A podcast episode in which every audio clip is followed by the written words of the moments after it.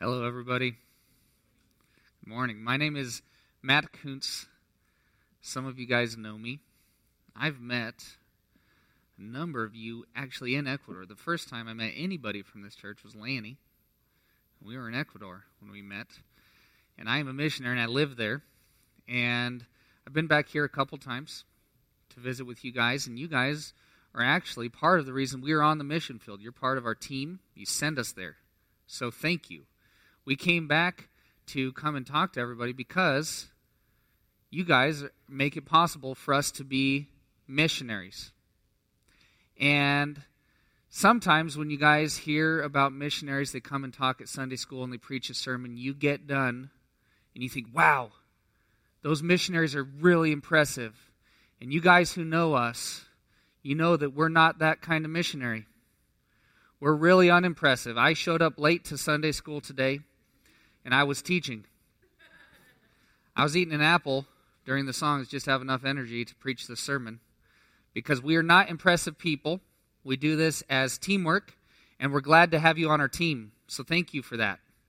And in the back, or in the front, wherever, in the table, right before you walk in these doors, there is actually, my wife set out some baskets that have some Ecuadorian candy you can try out, but also have prayer cards. Because we are not impressive, we need your help. I would love it if you guys would grab our prayer cards, pop it on your fridge or somewhere you'd remember, and then pray for us. And while you're out there, there's I saw three other families have prayer cards out there. If you don't have those, grab those too, and pray for those guys too. Now, on the bottom of our prayer cards, there is some QR codes where you can sign up. The reason there's QR codes on our prayer cards is because I was here three and a half years ago, and Jared said you need some QR codes on your cards. So couldn't last time but this time I could. He's the one who told me about that. So if you don't like QR codes, blame Jared. If you like them, blame Jared. Now, you can sign up for our e- email newsletter. I would love if you guys did that. That's the QR code down here. And we'll send out a video about once a month telling about what's going on. You can pray for us. If you just got a tax return or stopped a car payment or you you canceled Netflix and you want to find something to do with that extra money, there's another QR code where you can give to the ministry we're doing right down here. You can do all those things also the old fashioned way, where you write your name and your email address and put things in here. But the thing is, you have to give this back to me. Because a lot of times people say, Yes, I want to sign up for your newsletter. And they take this and they walk away. And they're not on our newsletter. So if you take one of these, fill it out, and then give it right back to me, and we'll do it that way. But definitely take one of these and look at our, our cute kids and pray for us um, because we need your prayers. But that being said, we're going to open up God's Word today.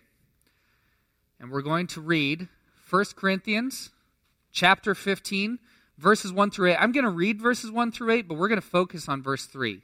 But we need the context. So I'm going to read to you guys 1 Corinthians 15, 1 through 8. now I would remind you, brothers, of the gospel I preached to you which you received, in which you stand, and by which you are being saved, if you hold fast to the word I preached to you, unless you believed in vain. For I delivered to you as of first importance what I also received that Christ died for our sins in accordance with the Scriptures, that he was buried, that he was raised on the third day in accordance with Scriptures, and that he appeared to Cephas, then the twelve. Then he appeared to more than 500 brothers at one time, most of whom are still alive, though some have fallen asleep. Then he appeared to James, then to all the apostles, and last of all, as to one untimely born, he appeared also to me. That's the word of the Lord. Let's pray. Lord, as we study your word, I pray that you would help us to understand it and to see wonderful, rich, beautiful things in it. I pray that the words of my mouth and the meditations of all our hearts would be acceptable in your sight, O Lord. Amen. All right. So I've got to do a little bit of context.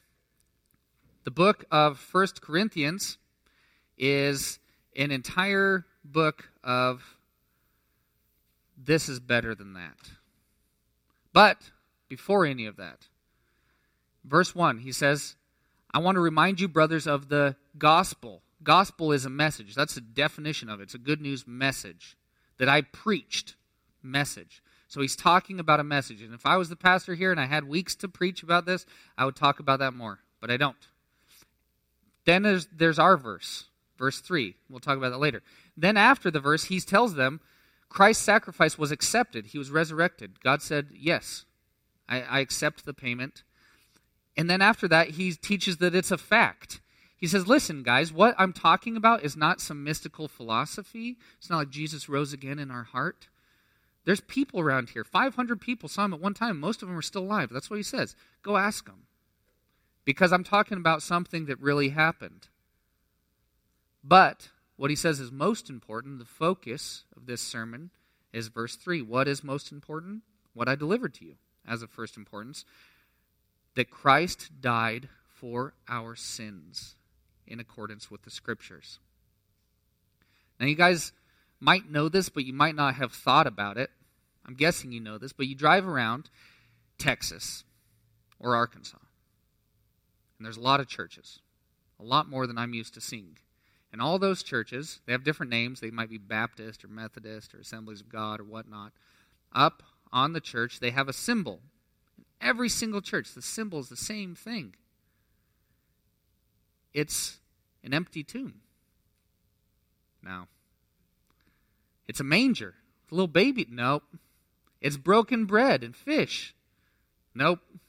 It's water turning into wine. Nope. It's a calendar with six days on it. No. It's not a donkey. It's not an elephant. It's a cross. The symbol of every single church is the cross because it is the center of everything. I'll tell you what is first importance that Christ died for our sins. So Paul says right here. And like I said, the whole book of First Corinthians is dealing with what's important and what's not. What's what's important and what's less important because we have to have these categories. We have to say, yeah, that's good, but it's not as good. Okay? Cuz everything's got some good to it. And he starts out in in 1 Corinthians chapter 12. He's like, you guys are all into speaking in tongues, and that's great. But a thousand to one, I would choose prophecy over speaking in tongues. And I need you guys to do that as well because the truth being spoken, remember verse 1 of 15 is preaching this gospel. The truth being spoken is more important than you guys feeling better. But let me show you a higher way, even more important. And then he gets into 13, and it's love. And by the end of 13, he's saying faith is good, hope is good, love is better. Right? And by the time we get to chapter 15, he shows us the prophecy, the truth, the truest truth, the most loving love is Christ dying for our sins. And he says this is more important. And I don't want you guys to miss the fact that he does, it's the Bible. I'm not saying, a lot of times preachers will say, this is the most important thing you're going to see. I'm not saying that. Paul said, first importance. Because there are levels of importance. And if we don't learn this, we will do work that doesn't matter and we'll be busy all our life and accomplish nothing. This is the difference between accomplishing something or accomplishing nothing. This is the difference between having a life that's full or having a life that's busy. Because if you spin your wheels on the wrong stuff, you're going to be really disappointed at the end. And we're finite creatures we can only do so much. So the question is not, will I miss out? Everybody's talking about FOMO. If you know about that, the fear of missing out, and like, oh no, if I do this, will I miss out? I guarantee you, you're going to miss out. So your job is to choose what you miss out on. And you got to practice saying no, no, no, no to all this stuff so that you can say yes to this stuff because there are priorities in life. And a college teacher I had way back in the day taught me an example of this. Perhaps you've heard it, but he said that one of his professors had a jar. And he put a bunch of big rocks in there. And he asked the class, Is this jar full? And they looked at it and they were like, Yeah, it's full. And he's like, Ha! And he took small rocks and he put them in their gravel type stuff and he shook it down and it filled up all the cracks. And he's like, Is it full now? And they're like, Okay. But then he put sand in there and he shook it down and it all fit inside and it filled in more. And he said, Is it full now? And they didn't want to answer because he's tricking them. You can't trick people so long and them still answer you, so they just sat silent. And he poured water in there. And he said, you know, he's showing them that there's more space, more space. And he asked the students, What does this teach us? And apparently, a law student raised his hand and he said, It teaches us that there's always room for a little bit more. And I guess you could get that.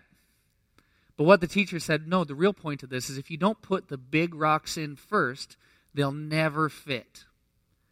And this is a good thing to remember because you pour all that gravel in there, all that sand, and those big rocks aren't going in. They have to go in first. And yeah, they're taking up space that the gravel and sand wants. But your job is to decide what is important and then do that. Because if not, a lot of other people will decide what's important for you and then you'll do it. Or you'll just do whatever's what everybody else does. And it will fill up your entire life. And there'll be no space for big things. So we have to put the big things first. And I know probably all of you know somebody who's very, very intelligent. They just, man, they're smarter than you are. But they're unsuccessful. They just can't seem to make it in life. And it's probably not because of lack of intelligence. Obviously, they're smart. It's because they are focused on something that doesn't matter. They are the best video game player in town. Right? Or you know somebody in church who just is very biblical. Like what they say is just true, but for some reason, they sound like a heretic. You're like, why? And it's because they love a little truth so much that they don't have space for the big ones. And that's what Paul's getting at here. There are things that are more important than others. And the most important is Christ and the fact that he died for our sins. This is a huge deal. You can love something true too much, so much that it makes you untrue because you only have so much space in your jar. And if we don't keep the first things first, in our life, if we don't keep those big priorities straight, what we're going to do is put our ladder up against a wall. And we're going to spend our life, our time, our money, our energy climbing that ladder, reaching up higher. And when we get to the end of it, we'll realize we're on the wrong wall. But we worked hard. And it's so much better when you're climbing the ladder for one of the rungs to fall out, have some difficulties on the way, because it is way worse way worse to climb all the way up and realize it's the wrong place. It is way easier in your life if you never achieve the pointless goal you're trying to achieve. Because once you do achieve your pointless goal, it feels empty. Especially if you put a lot of hope in that goal. That's why celebrities go crazy. Because they had some big goals that are the most important things. The big three stones that went in there I want to be famous. I want to be beautiful. I want to be rich. And they worked hard. they're grinding. And then they get it. They got it all. And it doesn't satisfy because it's the wrong priority. And then they shave their head and go crazy. And guys, we laugh, but we do that stuff too. I had a, a young guy at a leadership conference when I was teaching about this in Ecuadorian youth, and he said, I was teaching about priorities, and afterwards, he pulled me aside and he's like, I know exactly what you're talking about because I almost lost it. My whole goal growing up was to go to the United States. That was it. If I get there. And when I got older, I got a scholarship and I went to college in Texas. And it, it, it didn't satisfy anything. I was just in America. He said, for two years, like he was unstable. It's that, that seasick feeling. When you you're not hurt from the outside. It's so much easier if something gets in the way of your goal. It's so much harder if your goal is pointless. That hurts you on the inside. It's like this rotting feeling. And that can leave people kind of reeling. So that's why I'm going to help you. Because a lot of goals aren't important. What we focus on, what our first importance is, is very important. So don't find your success in the wrong things. And I'll tell you right now if you are super duper biblical, super moral, you fight for life, in the biblical family. You feed the poor, you care for refugees, you go to church and memorize all the churchy stuff. You have that catechism by heart. But you don't have Jesus Christ and Him crucified. You have nothing. And you can get all the other stuff and not have Jesus. And that's why I say, watch your priorities. Because if the big rocks don't get in first, if you say, I'm going to memorize all this stuff and be super religious, and then later on, Jesus, you'll miss it. Jesus has to go in first. And that's a message. This, this focus is the focus of the entire Bible. In case you didn't notice, I'm guessing you have, but it says, I delivered to you as of first importance what I also received that Christ died. Look, he's dying. Christ died for our sin. Right? He dies. We sin, he dies. Which is kind of backwards. But this has been the message from the whole scripture because God said, Adam and Eve, you guys eat from this tree and you will die. But interesting thing, they didn't. They didn't. Their, their sin was on them. They were shameful. They were exposed. They were scared of God. Their relationship was broken, and God covered their shame. And how did He do it? With They tried. They tried with leaves, didn't work. So he gave them skins of animals to cover up their sinful nakedness and shame. And how did they get those skins from those animals? Did they unzip them? No, those animals died from the very beginning. Your sin causes death, but sometimes it's not your own. And those animals died to protect them. And Isaac, he's the promised child. He's supposed to be sacrificed. And then there's a substitute that dies in his place. Judah, in the end of Genesis, if you remember this, his his little brother's supposed to be put in prison. And he says, You can't do this. You can't do this. If I go back without my little brother, my dad's going to die. Put me in prison in his place. The one who's free needs to be put into captivity. And Passover, and this is Exodus, we're just going through the Bible real quick. Passover, there's a situation where all the firstborns are going to die unless there's a substitute. A spotless lamb must die in their place that substitute is there. And it, it, keeps going on. If you started your Bible reading plan in Genesis and then you went through Exodus, you're like, yeah, I know these stories. Now we're going to get to the stories you don't know because you stopped your Bible reading plan at the third book of the Bible, which is Leviticus. So I will just give you a rundown. Leviticus 4, there's a sin offering. Priest puts hands on the head of a bull. The people sin, the bull dies. Leviticus 5. Guilt offering. I sin, individual, a ram dies. Couple chapters later, there's the Day of Atonement, and there's two goats. Well, first of all, the priest is sinful. Before he can even do his sacrifices, a bull has to die. And then after, he does sacrifices for the nation. And then there's two goats. One of them, the wages of sin is death. He dies. But another one, the wages of sin is not just death, there's more. The other goat doesn't get to die. He confesses the sins of the people on top of this goat and he sends it out into the desert because it's now unclean and nasty and shameful and we don't want it around us. And that's called the scapegoat. And you better stay away from it out in the desert. And it'll die eventually, but it has to eat all that shame. And it's out there.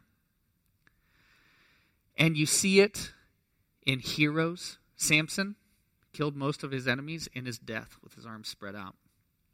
Esther saw her people were in trouble and she had to stand before the king because the king is the only one that could save them. But if I go before the king, I could die. And she finally said, Okay, I'll go. And if I die, I die. But Jesus sees his people in trouble and he has to stand before the king to save them. And he says, If I go before the king to protect these people, I will die. I know it for sure. I will die, but I will go. And he did. And you see it in the prophets. Funny, I seven years ago, here, not here, at school, I preached Jonah. And there's this great situation where there's a storm going on. And how do we stop the storm? Sacrifice Jonah, throw him over the boat. And then he's dead for three days. Interesting. And then bloop, he's alive again. And and you see this picture where to save all those sailors, Jonah had to go in the sea. But the, if you want it really clear, 700 years before Christ was born, Isaiah's writing, and it's so clear what the plan is going to be. Isaiah 53, 3 through 6, if you want to look at it, you can, but if not, I'll just read it. I get distracted when people are like, hey, open your Bible to this, and then I'm looking for it, and then I don't hear what they're saying. Your call. Isaiah 53, 3 through 6 says, they're prophesying about this servant who's going to come and save the people. Says, He was despised and rejected by men, a man of sorrows and acquainted with grief. And as one from whom men hide their faces, he was despised, and we esteemed him not. Listen to this. Surely he has borne our griefs, he carried our sorrows, yet we esteemed him stricken, smitten by God, and afflicted but he was pierced for our transgressions. He was crushed for our iniquities. Upon him was the chastisement that brought us peace. By his wounds we are healed. All we like sheep have gone astray. We have turned everyone to his own way. That's our role. And the Lord has laid on him the iniquity of us all. That's the center of Christianity. So if you're a guest here and you're wondering what Christians are about, that is the very center of what we are. And it was the plan all along. It's not something that happened by accident. He told his disciples, I lay down my life so I can take it back up again. Three of his calls from the cross were written in the Psalms. Because when he was inspiring the psalmist, he knew the plan. This is the plan. This is the center of what's going to happen. That is the center of all of it. It should be the center of us as Christians. Some people should, when they see you guys, they should leave being like, man, like that person seems thankful. That person. Let me, I'll give some opposite because I want to think about how could this be the center of you? How could this be the center of your church? How could it be the center of the sermon? And uh, it's sometimes helpful to see the opposite. If the center is um, be better, instead of Christ died for our sins. If the center is be better, then at the end of the sermon, you'll hear me being like, so go home, read your Bibles, pray more, give more, do more. And you'll go thinking, you'll have a couple different thoughts. If you feel pretty awesome, if you say, I pray more than all these schmucks out here, then you'll be arrogant. But if you don't, if you're a little bit more humble, but I'm giving you a wrong message for humble people, you're going to feel depressed. And you're going to say, I need to do more because I'm just not keeping up with the Joneses. They read their Bible way more than I do. And that if the if that's if the message is be better, do better. But what if the message is, and this is real common in crowds I hang out with, no more. And then it's just how many, you know, catechism questions you know, how many Bible verses you have memorized, how many theological books have you read? But the center, again, what is it? The center is you have to be a good guy. Here's a way for you to be the good guy of the story. But the center of the gospel, if we say the first importance is that Christ died for our sins, the center of the message is we are bad, Christ is good. And you leave from a sermon saying, I'm bad, but Christ is so good. And somebody's talking to you and if you're a do better person, they'll be like, that person thinks I'm bad. But but if you're a Christ died for my sins type of person, you'll get done talking with somebody and they'll be like, that person doesn't even seem to think about them themselves at all. They seem to really be focused on Jesus. And it's an interesting, different world. If somebody, if you were to tell somebody how to be a Christian, you could tell them to do better. You could tell them to know more, or you could tell them about Jesus. And Jesus really is the center, and He died for our sins. Now, this teaches us one thing. If, if our sins, the, the wages of our sins are death, then they must be pretty terrible. God must be pretty concerned with holiness. God must be kind of a stickler. And that's actually what the Bible teaches. Like Adam and Eve, what what did they do so bad? They disobeyed God. Because we look at that and we're like, they ate a fruit. Like, my kids might get spanked for that. They're not going to get killed. But the wages of that sin are death. Death. So God is holier than we are. We got to start seeing that. That's all throughout. Christ died for our sins. So they must have been pretty darn heinous. We must not see them the way we think we do. We might not be right about, oh, this is important, this isn't. Sins are pretty darn important. But at the same time, Christ died for them, which means God is loving. Imagine if I find something so important that it is worth life or death, and you go on the other side of it. And I'm like, now I got to die for you. That's not our response. That is love. If we say, You betrayed me, you cut me to the core, you are the worst, I'm going to give my life for you.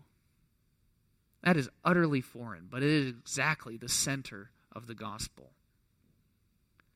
We all are the villains of the story, and the hero comes in and dies to save us. And we got to remember who this hero who comes in and dies to save us is. It is God Himself came down to become man to die for us. It's really important because, like I said, our sins are bigger than we think they are.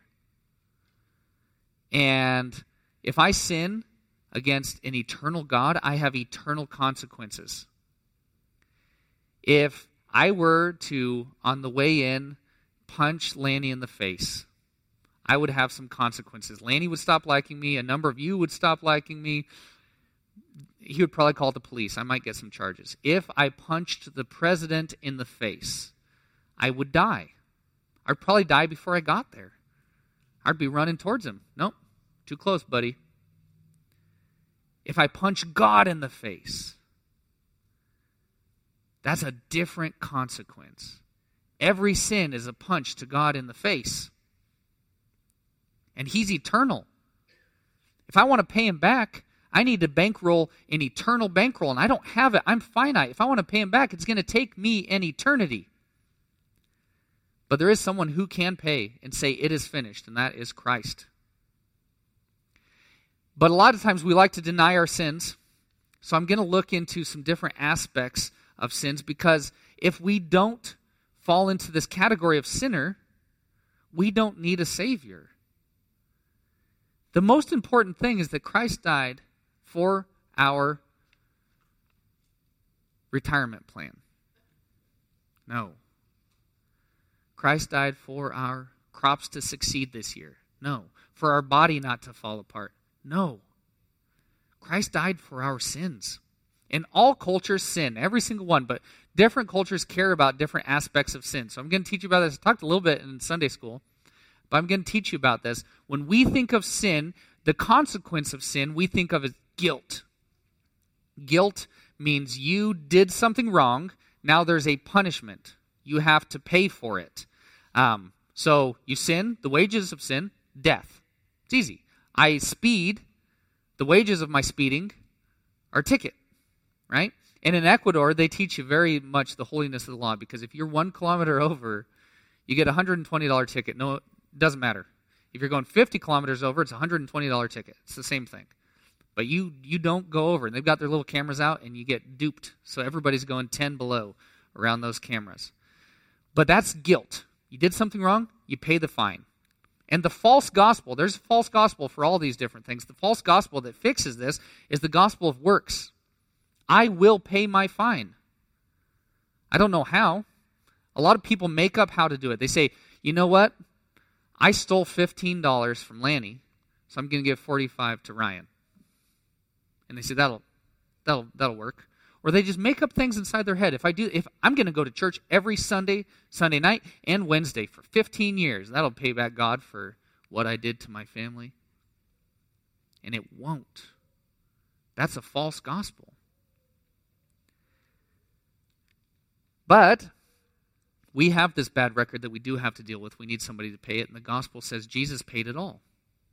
Tetelestai. Have you ever heard tetelestai? I I think I've seen it on somebody's shirt in this church. It's a Greek word, Greek's couple of words that we translate into it is finished. When Jesus was on the cross, he said, It is finished. And, and we find that on old documents, old contract documents, where they would say, The job's done, contract is completed, tetelestai. And that's what Jesus called out on the cross. So for sure, he paid it in full. But then there's another aspect of sin that we don't think of as much. We're learning it more now, and it's called shame. And I even saw when we did our confessions earlier, we talked about guilt and shame. Because guilt, I can say it's paid in full. I paid my time, and now I'm out of prison. What happens to people who did something heinous and they're in prison for 15 years? They paid their time, it's done. But there's still something, right? They got a bad name, they're a criminal. You don't want to give them a job. You don't want to hang out with them. That's called shame. They're stained by their sin, and there's something that's going to stick with them. Doesn't matter if it's paid for, it, it lasts forever. And you guys feel this every time you sin and you try to hide it because you know that's dirty. They're going to see me for being bad. And we're learning that more and more as we have these applications that we spend all day on, and they people can look at us and rate us like I just put a picture of myself on there. I don't like it. I do like it. That's shame. And it's learning it's teaching us how to care about those things. But other cultures in the world, that's the center, and that's very important. Are you unaccepted? Are you accepted? Are you an outsider? Do you not fit in? What Jesus says is, I went outside the camp. I was mocked and abused. I was stripped naked, spit on. The shame I took is the shame you deserve. So not only do I pay the penalty of death because he did, but I'll pay your shame for you as well. And he promises one day he's going to wrap you up in white robes of righteousness, honor. He became sin who knew no sin, so that in him we might become the righteousness of God. It's glorious. In him, even shame is washed away. And if you remember the scapegoat, like it's the exact same picture. And as you go back and you're looking at these substitutes throughout Scripture, you're going to see that they're not just dying. Sometimes they're being thrown in prison. Sometimes they're being covered in shame or mocked. And if you're saying right now, I'm too filthy, too dirty, he, he's saying, I, I have what it takes to wash away sin. His blood can make us pure. And that's what the scripture teaches. Or if you say, I have a bad name, I'm notorious. He says, I'll give you a new name. I'll make you part of a new family. I'll give you a new inheritance. Yeah, your people are bad. Join my people. You can come in.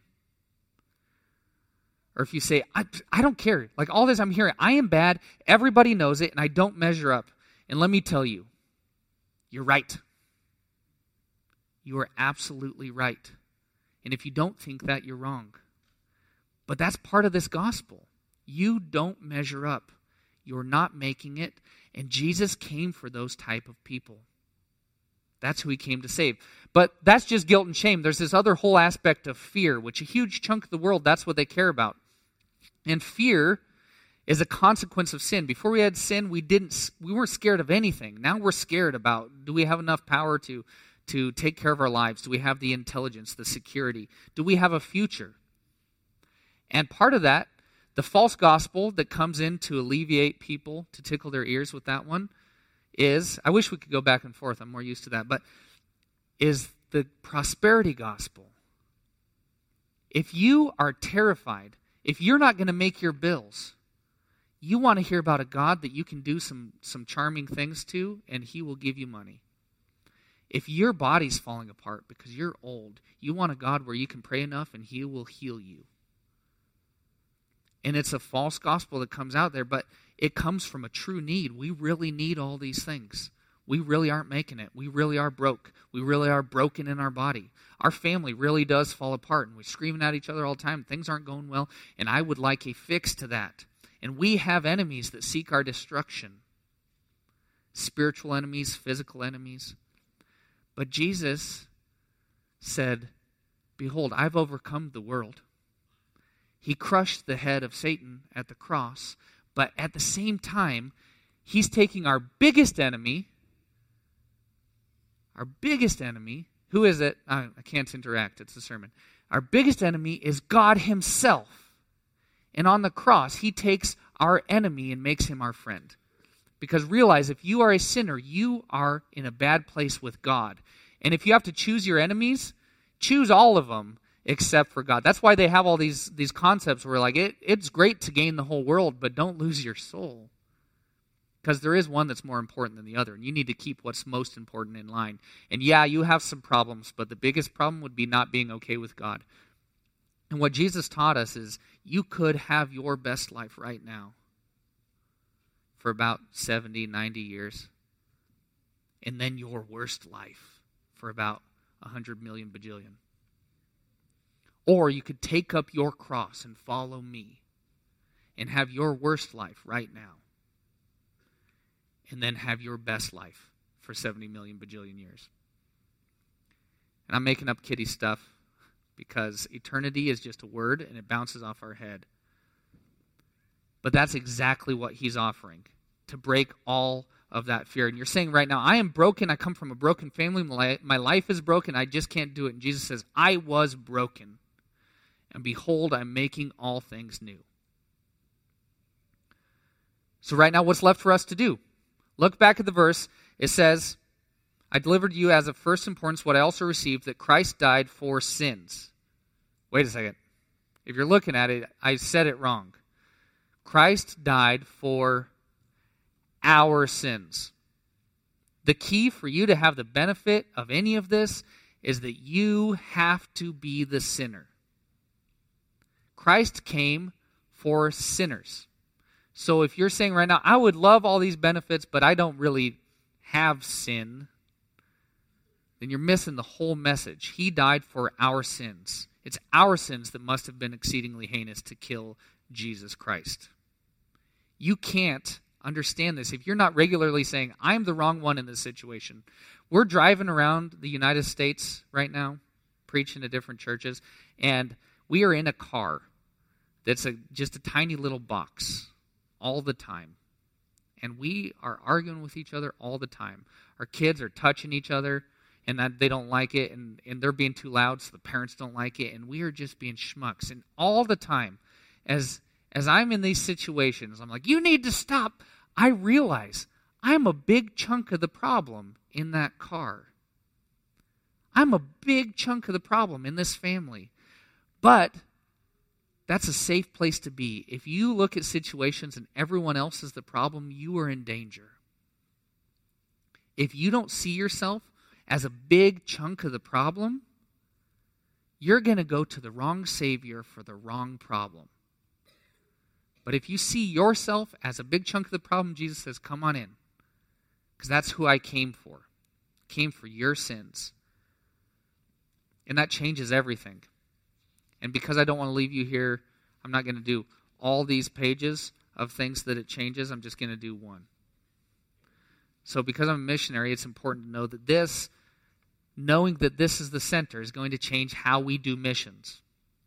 It is the center of our mission. So if, whatever else you're doing, if you're not proclaiming this message, Christ died for our sins in accordance with Scriptures, clearly, frequently, accurately, you're not doing missions.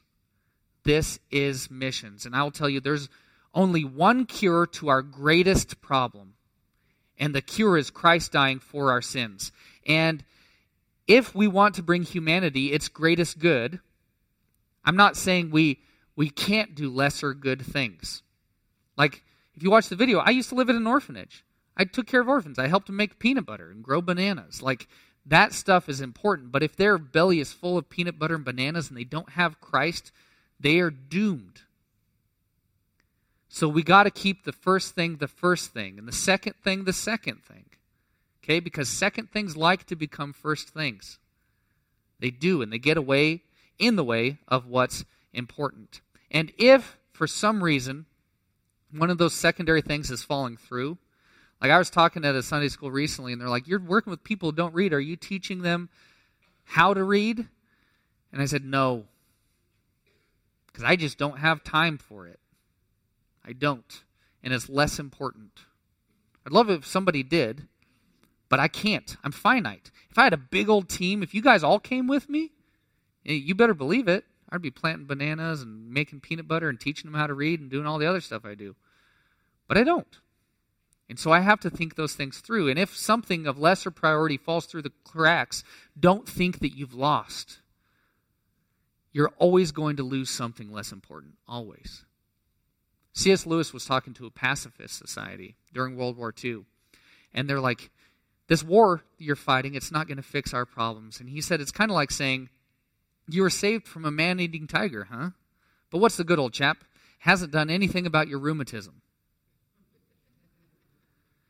Because that's how we think. Like, oh, yeah, you took care of this really big, important thing, but, you know, this less important thing fell through. It did, and it will. It will in your life. It's going to. But they need the gospel, and they need the pure gospel. Remember what this says Christ died for our sins. So if there's another problem, if you're preaching a gospel where another problem is being fixed, Christ died for your rheumatism, you've got the wrong gospel and you've lost it. Or if there's another Savior, different problem or different Savior, or a different way to get to that Savior. Because if you say, you guys are sinful, so what's the solution? Pray more, read more, do more. It's a different gospel. Your guys' family is falling apart. You need to try harder. Who's the hero in that story? You are when you try harder. Christ is the hero of the gospel. So if you're ever finding yourself in a loop and you're like, this is not working, everything I'm doing, I memorized the whole book of Leviticus and I'm still not holy. Because our route to holiness is Jesus. Jesus. Without him, we can't get any benefit from Leviticus. You read Leviticus on your reading plan and you don't know about Jesus, and you're going to fall asleep. But man, you read Leviticus with the eyes of Jesus dying for our sins, and all of a sudden, boom, it's popping. And you're excited. And you're reading these Old Testament prophets, and you're like, dang. Because Jesus is the life, He's the power. He said, I am the way, the truth, and the life. Nobody comes to the Father except through Baptist churches. No, except through me. I'm the way, the truth, and life. Nobody comes to the Father except through being really good all the time. No, except through going to Sunday, Sunday school every single Sunday. You just go to the main service, you slackers. No. Him. He is the center of everything. And I'm really getting distracted because I'm going to eat up your whole Sunday. Also, assuming the gospel won't save the world. What happens a lot of times is we assume that they just know the gospel. And they're like, yeah, they already have the big stones in place. So now we got to add in those little ones because there's a lot of space in there, and there is a lot of space. But there's a guy named Kevin DeYoung who was talking about this, and he said a movie. Maybe you've seen it. I haven't seen it yet, but it's making me want to. It's called Weekend at Bernie's, where apparently these guys went and their boss died, but they had to pretend that he was alive in order for the mob not to get him. I don't know the whole premise, but essentially it's really funny. They're carrying around. He's got sunglasses on. They've got him in a suit, and he's dancing. He's doing different things. And they're like, "Oh, Bernie, hey," acting like he's alive. And it's supposed to be a funny situation, but woe be unto us if our mission strategy amounts to the same thing going into the world and helping spiritually dead people look a little bit more alive. Woe be to us if our church's strategy for reaching Texarkana is the same thing going into Texarkana and trying to make them look a little bit more alive when they're dead in their sins. Because the only way to have life is in Christ. And so if I go to a guy and I get him to stop being an alcoholic and put his life together and put some savings away and think about his future, and he doesn't have Jesus, it doesn't matter. It's Bernie cruising around looking like he's alive. But eventually you'll find out. Eventually you'll find out that that guy under that sunglasses isn't alive, or that ladder that you climbed up is on the wrong wall. If there's life in a tree, it bears fruit. If Bernie was alive, he'd be dancing. If your neighbor is in Christ, he's going to stop sinning. Not completely, don't get me wrong. It's a process. But if there's no change in your life, you might ask, ask yourself like do I have life? But when you're looking for change, if right now you're about to get real nervous and you're like, "Man, I'm I know I'm awful." Look back 5 years. It doesn't happen quick. Say, am I different than I was five years ago? Ten years ago? It's not going to happen all, all, all in a sudden, but it will happen. Because when there's life in a tree, fruit comes. But if you put a bunch of fruit on a dead tree, it doesn't make it alive. And that's what Jesus teaches over and over again in the scriptures. But knowing this is the center will also help us when we're dealing with other religions because almost every single religion agrees with us on morality.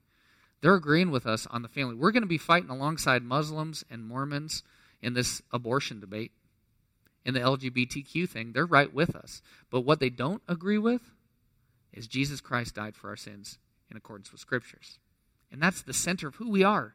that's why we can't just team up on everything because we're very different. But another very important thing that I like to bring up because I'm a missionary is that if the center of this religion isn't do better, it isn't know more, if the center is Christ died for our sins in accordance with Scripture, you don't have to be awesome.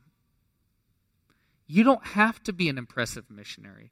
You don't have to be an impressive person because Christ is awesome. You don't have to work up this flood of cool looking things for everybody to see on Facebook that you did a bunch of Christian things or you memorized a bunch of Christian stuff. Christ did it for you. And then all of a sudden you'll find yourself like memorizing scripture and reading theology books and not telling anybody about it because you just want to. You'll find yourself living a way more moral life because you're just sad when you don't. And you'll say, Holy moly, there's fruit coming out. And I'm not stapling it on there. It's coming from the inside. And that's what happens to us when we're in Christ.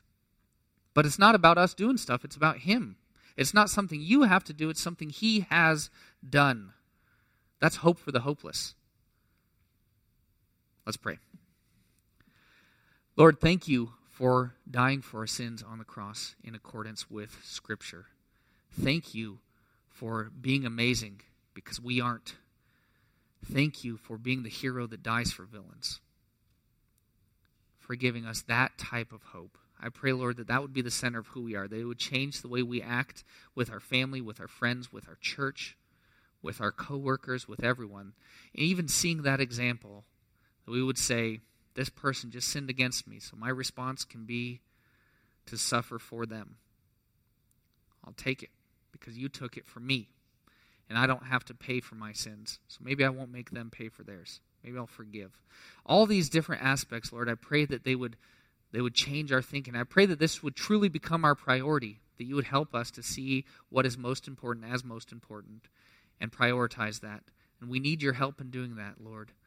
So give us your power spiritually, change our hearts so that we would. I pray in Jesus' name. Amen.